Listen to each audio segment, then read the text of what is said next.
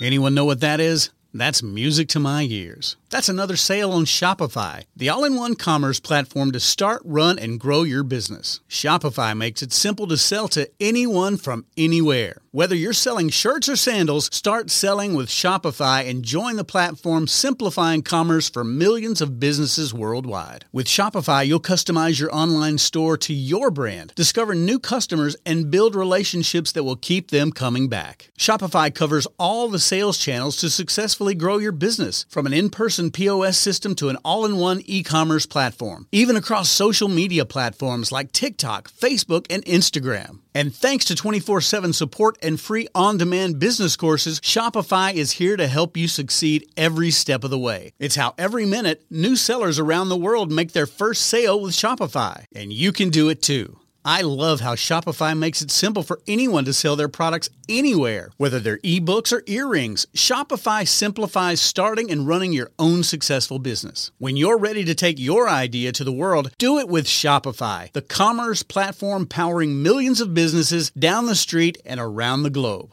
Now it's your turn to try Shopify for free and start selling anywhere. So sign up for a free trial at shopify.com slash C-Suite, all lowercase on C-Suite. Go to shopify.com slash C-Suite, all lowercase on C-Suite to start selling online today. Shopify.com slash C-Suite.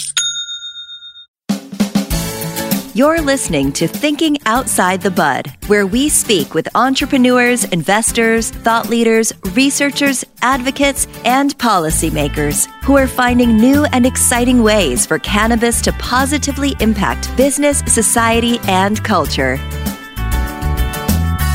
And now, here is your host, business coach, Bruce Eckfeldt. Are you a CEO looking to scale your company faster and easier? Check out Thrive Roundtable. Thrive combines a moderated peer group mastermind, expert one on one coaching, access to proven growth tools, and a 24 7 support community. Created by Inc. award winning CEO and certified scaling up business coach Bruce Eckfeldt, Thrive will help you grow your business more quickly and with less drama. For details on the program, visit eckfeldt.com slash thrive. That's E-C-K-F-E-L-D-T dot com slash thrive.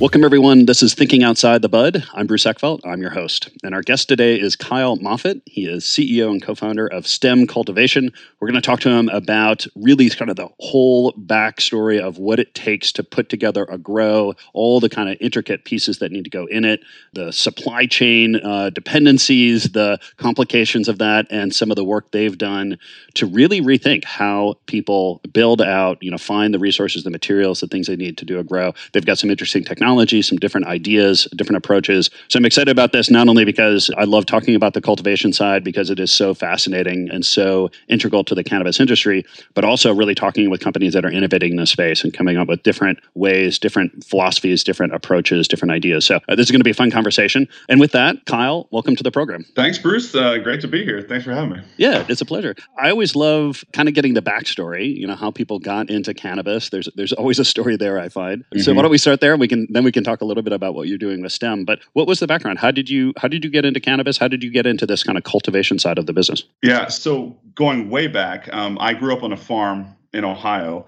And so I've always kind of had this farm bent, agricultural bent. And then I went and studied architecture in school and um, and then promptly didn't do anything with that uh, when I left school and went into software sales for the next 20 years or so. But I've always been, a, a you know, a long time uh, cannabis user. And when when uh, medical uh, became legal in Massachusetts, where I live, mm-hmm. uh, I became a patient. And the first couple experiences when I went into a dispensary were just awful. Um, yeah. And, you know, after you get over the novelty of like, I'm buying weed legally, finally, you know, um, you, you, know, you, you, you, you stop, you know, you, you, become a consumer again. You're like, wait a minute, hold on a second. Why am I paying so much? And, and why am I, you know, waiting in line? And, and why is it such a horrible experience, right? You know, if you were, um, you know, going to a, a Walgreens or a CVS or a farm, a normal pharmacy and had that experience, it'd be unacceptable unacceptable. And I was looking around, and particularly in Massachusetts, it's, it's a little bit wonky the rollout. But I saw where uh, you know, the dispensaries I was going to, and, and they were focused on the wrong things. They were very proud of their architecture, for instance, how big their facilities were, how much yeah. money they spent on them, all these sort of things. And I'm like, I don't care about any of those things. All I know is, is that whatever you spent, whoever's money you spent mm-hmm. to do all that stuff, I'm paying for it right now. Yeah. It, you know, and that, so that was, that kind of stuck in my craw. And the other thing was kind of just seeing the, how the users were treated, how the consumers were treated, right? These are, patients, right? This isn't like wink, wink, haha, you're, you're you know, it's medical. No, these, you know, this is really something yeah. that helps people. It's therapeutic. Yeah. And just the way they were treated, it was just, you know, the long lines and, and, you know, it just it didn't make any sense to me and i thought i can do better than this right? I don't all i know is is that i like cannabis but i know i can do better than this. Yeah. and so i sat down and started looking about what would it take to actually open up a dispensary. Mm-hmm. and in massachusetts at the time you had to be vertically integrated which means you had to you couldn't just be a dispensary. You had to own production and, and distribution or not distribution but but manufacturing. yeah. Yeah. And so i was like okay well, then I started breaking that down a little bit. And, you know, I don't know much about retail and I don't know much about processing manufacturing. And I really don't know much about production. However, in my previous um, lives in software, I had worked with a lot of oil and gas companies. Ah, interesting. Yeah. And I got to understand their supply chain. And in particular, I was working with the upstream players. And upstream is are the people that are actually pulling things out of the ground, pulling oil or natural gas out of the ground. And I got to understand that business a little bit. And I noticed that there were some very strong parallels with cannabis uh, supply chain. Right? It's it's basically a three a three tier supply chain. You have uh, producers, you have and so I was like, well, what are the, and so I, I kind of th- started thinking about my old clients and like, what, how do they run their businesses? And the thing what always fascinated about about in oil and gas is that the upstream guys are super efficient. Like that's that's their whole ball game. Like there there there's nothing else to it, right? Mm-hmm. Every single dollar that they spend, they have to get it at least back. And if they can't, they won't spend it. Um, and that is you, you see that like even now, like the the the oil markets yeah. have absolutely cratered. Yeah. Well, all that mean all that means basically is there's a bunch of, of dormant wells out there, right? It's not that there isn't oil to be to be to, to be drug out of the ground. Oh, yeah, it's just it's, not worth it's, it. It's not economically viable, yeah. right? So, so these things are going to sit there. These wells are going to sit there until, if and until the price goes above what it is that be that would be um, uh, profitable to to extract. Mm-hmm. So I thought, well, this is very similar to cannabis in the sense that if you're a producer and you know you're you're you're making it for for whatever you're making it for, you're making the bet that the wholesale price will never drop below your production hmm, costs. Mm, interesting. Yeah. Yeah. It's a good and to look at it. If, right. And if it does, then you're going to be dormant. Right. But in this case, it's not going to be a well, it's going to be your entire business. Right. So I, th- that struck me as, as something that people really weren't paying attention to. And, and I guess why should they, right? When you're early in a market, you know, the prices are high when you're a producer, you know, three, $4,000 a pound wholesale. Yeah but who cares, right? You can be as inefficient as you wanted to and still kill it, right? But what we see is is that you know over time this is going to be a more of a commodities based sale not in the sense that it's it's every single thing that you're making is going to be the same as everybody else but just in the sense that there's going that that there's going to be a, a demand there, mm-hmm. right? There's always going to be demand there. And the question is, is that is there going to be a supply there, right? Is there going to be a, a, a robust enough supply uh, and a, uh, to to affect these market conditions that we see in other commodities? And and what I noticed was is that you know as time goes on, of course these prices come down. But I'm thinking to myself, well, these people that spent millions of dollars on infrastructure, do they even know where their break even is with regards to the market price? Yeah.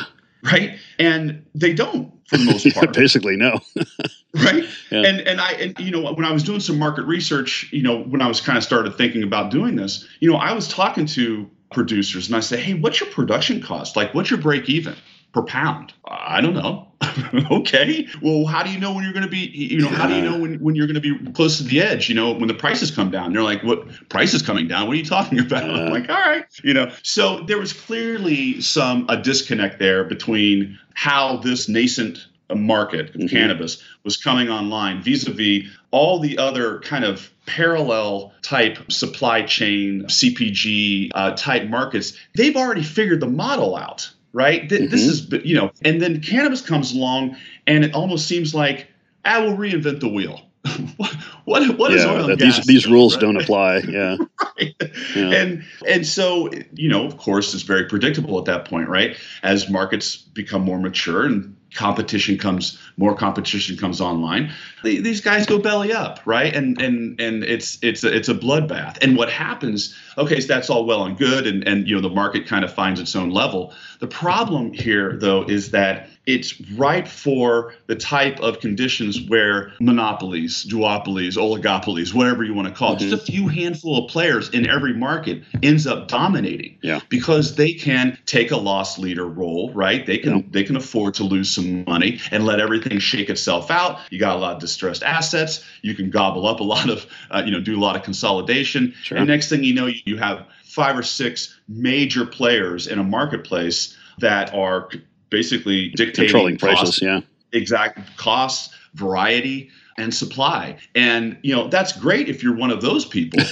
but but what about right? But what about all the other unwashed masses? And most importantly, what about the consumer, the patient? Yeah, right? exactly. Aren't we doing this in all the rush for the the green rush and all this stuff like this?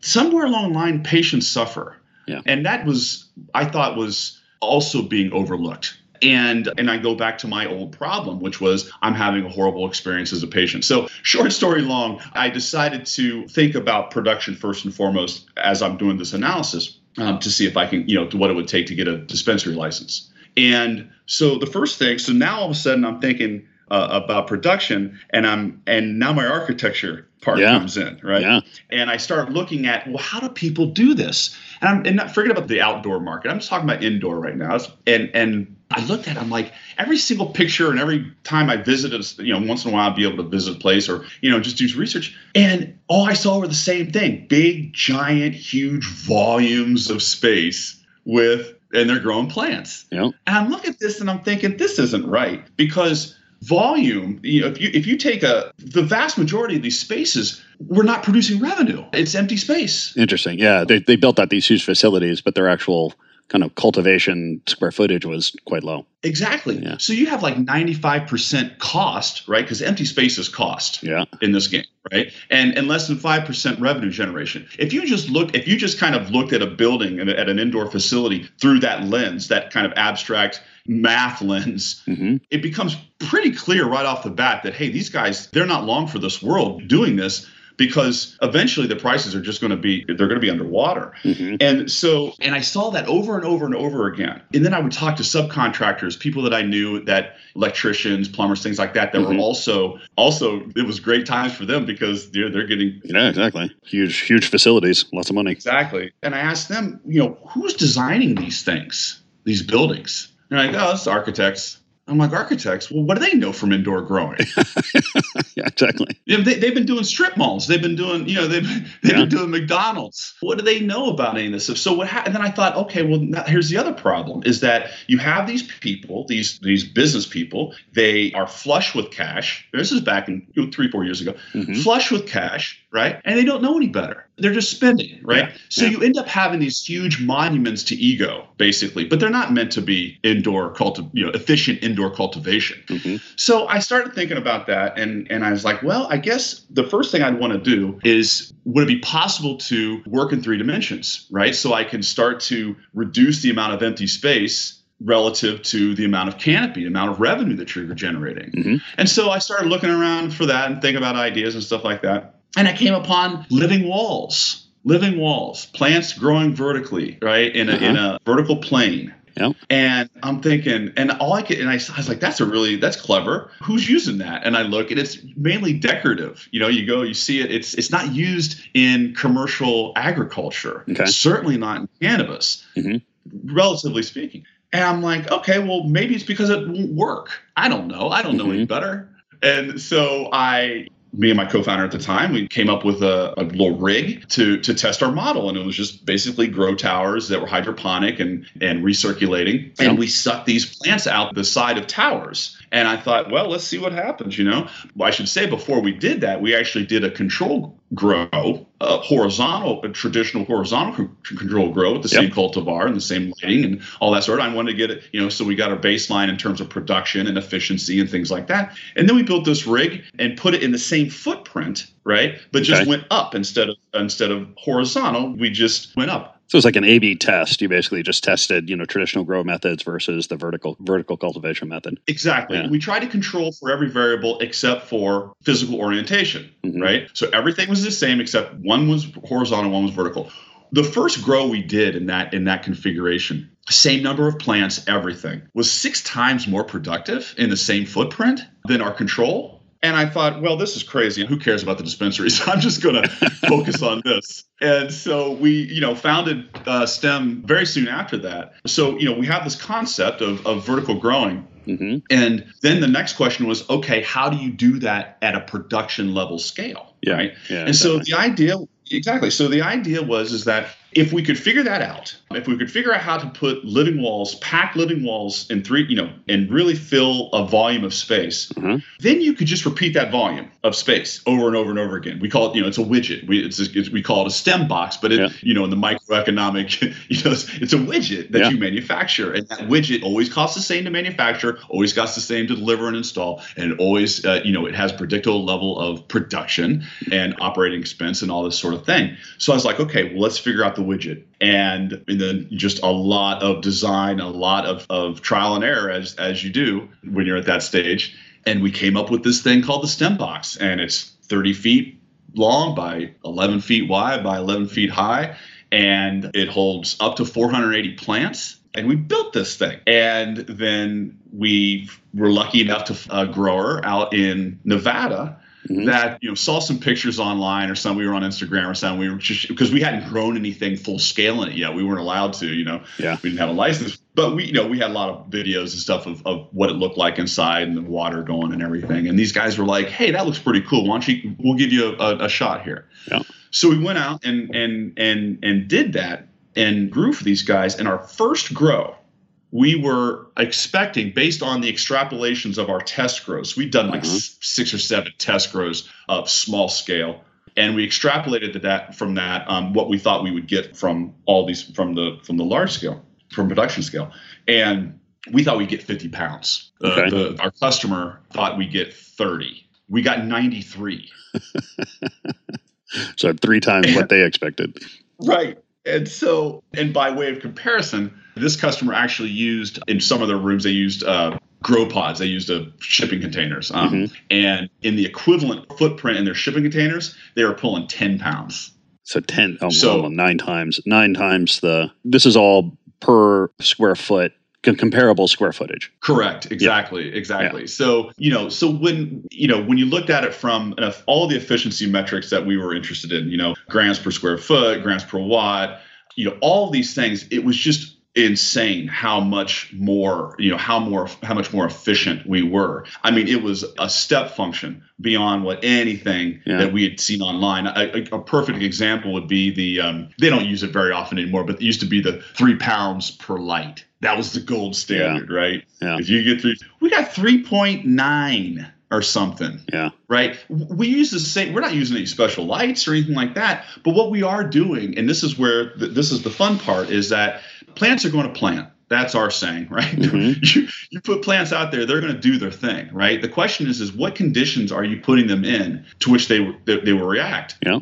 And when you, as it turns out, when you orient plants in this fashion, a lot of cool things happen from a plant physiology standpoint that we didn't predict. We had no idea. Yeah. But you know, you know, plants just first of all they have a lot more space to grow because they're because they're not encumbered by you know they they basically when they grow out the side they're growing parallel to their light source, not perpendicular to a light source. And this is hmm. all kind of wonky. And yeah. we are STEM cultivation, science, technology, engineering, yeah. math. I mean, there's a reason why we're called that, right? Yeah. So you know, you plant there's a lot more surface area for plants to get light there's a lot less canopy because they can't grow. You know, they're, they're growing parallel to their uh-huh. light source as opposed. To, you know, there's all these kind of ancillary benefits from a from a botany standpoint that just um, we realize that this is actually the way you should do it. It's not a novelty. It's we're not doing it for the sake of it. Yeah. It actually allows for these plants to grow and maximize their genetic capacity in terms of, of production. Mm-hmm. So, anyway, that that was the that was the the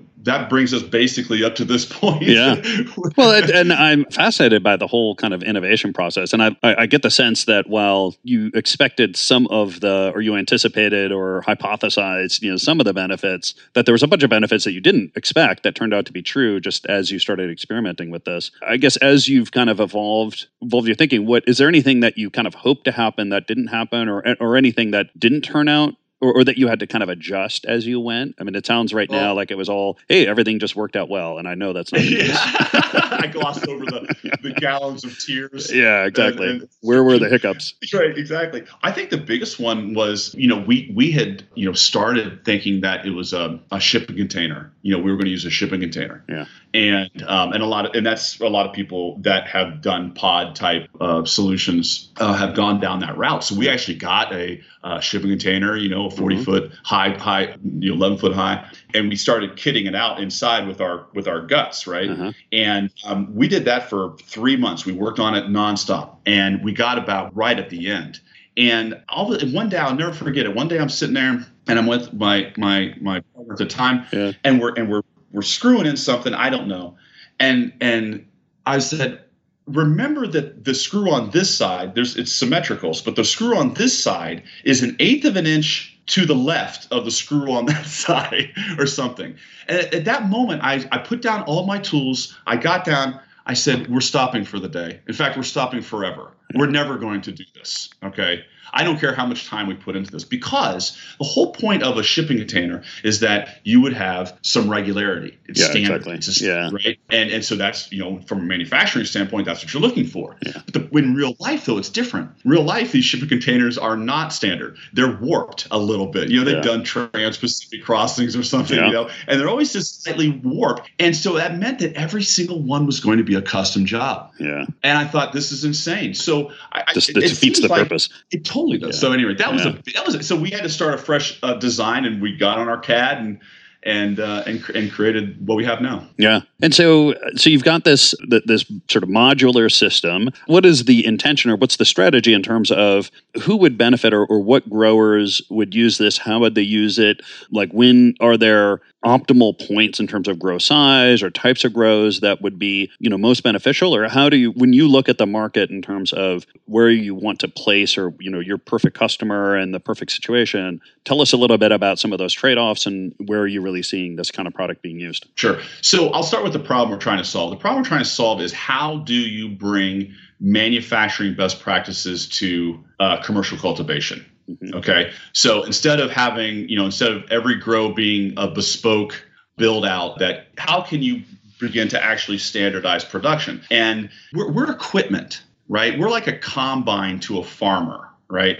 All we are, we're, we're no better than the inputs that that people that you know that people use, right? So what we wanted, what we wanted to do was was provide to growers a means of for them to ply their trade mm-hmm. um, in a way that is going to be predictable at any scale. Okay, because again, once you have the widget perfected, right, you're talking at the you know your your actual operating your operations in terms of, of plant management is actually happening at a smaller scale and you're just repeating that over and over again in, in a predictable way so having said that what we're who you know this is applicable to to really any grower that is struggling with either inconsistent operations mm-hmm. or actually better yet people that want to expand but they don't want to spend $200 a square foot anymore like they did before to build more capacity right so this actually this kind of mirrors the the blade server, the Amazon Web Service type of model where yeah. you're you're incrementally increasing capacity as you see fit, as opposed to making huge bets on facilities that if they're not cost effective, you know, you're going to be in some trouble. Yeah, no, so, I, so it's interesting. I, I, like the, you know, kind of Amazon Blade or the um, AWS kind of model is that basically you just, you, you can incrementally build out your grow using these modules rather than having, rather than having to do a, you know, 100,000 square foot facility at once. You can just say, hey, look, I'm, I'm going to add incrementally to, to that. And I can actually decrease incrementally as well. Sure, sure. Yeah. So, because again, I'm going back to this, this idea of these monolithic grows, you know, you know, beyond just, I mean, there's so much risk involved with that, right? Uh, I mean, you get a contaminant in those grows, you lose the grow. I mean, you cannot lose a grow in this business, right? It's the yeah. cardinal sin. And so risk management becomes a big deal. And then, you know, and just efficiency again is not is not been you know, you go to a grower and you say, "Hey, what do you think about efficiency?" And they're like, "I don't know what you're talking about, but my bud looks great. Check it out." you know, yeah. so it's, it's, part of it is it, you know just trying to get people to get out of the scaled up basement grow model and actually start to look at this in terms of how do you do large scale manufacturing. Yeah. And um, what are the selling these units, leasing these units? How are you dealing with the kind of the economics of you know working with the growers on providing this this solution? Yep. So that's the other kind of cool part about this is that we also realize that capital is getting scarcer nowadays uh, for the cannabis industry, yeah. especially startup capital, and really for good reason. Because if you look at the earlier the pioneers who built these huge facilities and now are sitting dormant. I mean, even the even the largest Canadian companies are are shutting shutting down production. You know, I mean that it's all because of inefficiency, frankly. Um, it's not because people stop wanting their marijuana. exactly. Demand didn't change. right. Yeah. So something else screwed up down the line, right? And so, you know, so capital is not is not as easy to come by. So we have a leasing model so that it allows for more people of more diversity to be able to get started and not only get started faster um, and with less capital, but also immediately puts them at the head of the pack in terms of cost efficiency, right? So their production costs they're going to be they're going to be just as as competitive, if not more, than someone who spent $10 million on a facility. Yeah, I mean, you really change, you really remove the kind of the barrier of entry or the cost of entry. Uh, I'm sure some of these people that have you know invested millions in these grow facilities probably are not happy that there's an option for these people to just enter the market at a at a much lower capital cost. Well, it's not too late, you know. Yeah. yeah. And and where so give me a sense of where you kind of see future innovation in your product. I mean, I'm I'm sure as you've kind of developed this and you put it to market, you've collected more data, you have more kind of you know feedback and insight. Where what are some of the things that you're looking to incorporate or innovate on in terms of where the product is now? Yeah, great question. So you know we're always looking to increase the numerator, right, which is the production, right? How mm-hmm. much more can we squeeze out of this thing, right? Yeah. So there's a lot of different things we can do to uh, to affect that, and we're just scratching the surface. Frankly, I'll, I'll give you a great example. The very first grow we did 480 plants. Okay. Mm-hmm. Um, and that was fine but that was also very labor intensive right so well that's that's we're helping our numerator but not our our, our denominator our costs are, are still um, a little bit um, are a little bit high what would happen if we if we cut the plants and i mean if we just had did half the plants so the next grow we did 240 plants. Guess what? Hardly any drop off in production right? Plants just got twice as big. Interesting. Same canopy right? But then you you cut labor uh, you know i don't know if it's cut in half but you substantially l- lower it right? Got it because you'd have less plants to tend to over the same over the same volume and the same production quality or same production exactly. quantity. Exactly. Yeah. other things that we're that we're looking into is really getting into plant physiology right? For instance can you shorten a plant's day right because mm-hmm. listen I, yeah. I, here's a dirty secret plants can't take all that light right? Yeah. All these, you know, the whole bigger, brighter, more powerful plants. That's not how life works. That's not they, how they can only, yeah, they can only absorb so much. Right. Interesting. So every photon beyond what they can absorb in a day is wasted energy and cost, mm-hmm. right? So there's an avenue there that perhaps instead of getting five harvests a year, maybe you get six or seven if you can figure out how to get how to shorten a day, quote unquote. There, there's another angle you can go at, and there's and there's a lot, and then you know, and then just kind of the you know we have this kind of perfect well, per, I, I, say perfect. I'm like a, you know, I'm like a, I'm like a father. yeah, you know exactly.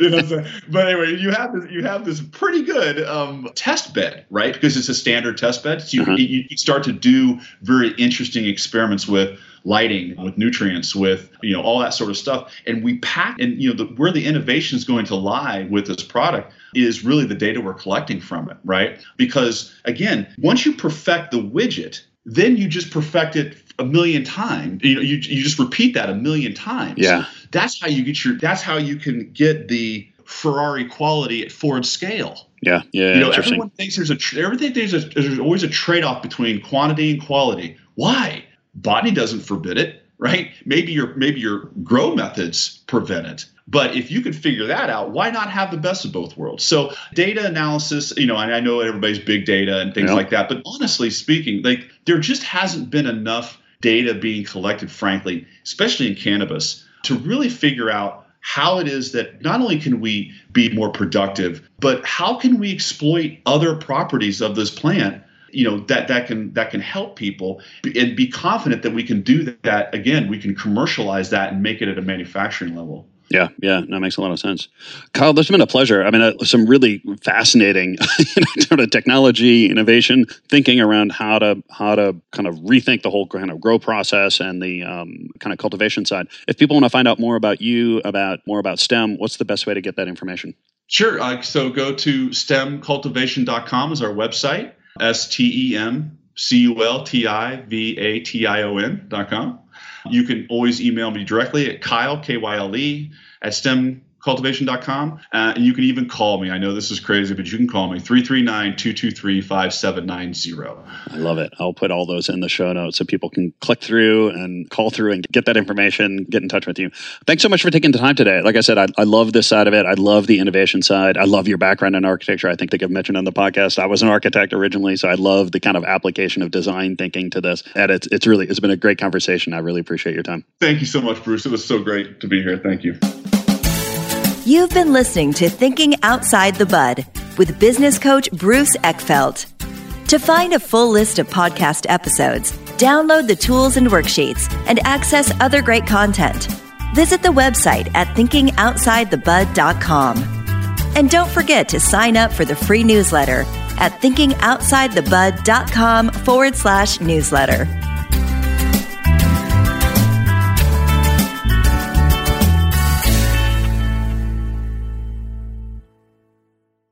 This podcast is a part of the C Suite Radio Network. For more top business podcasts, visit c-suiteradio.com.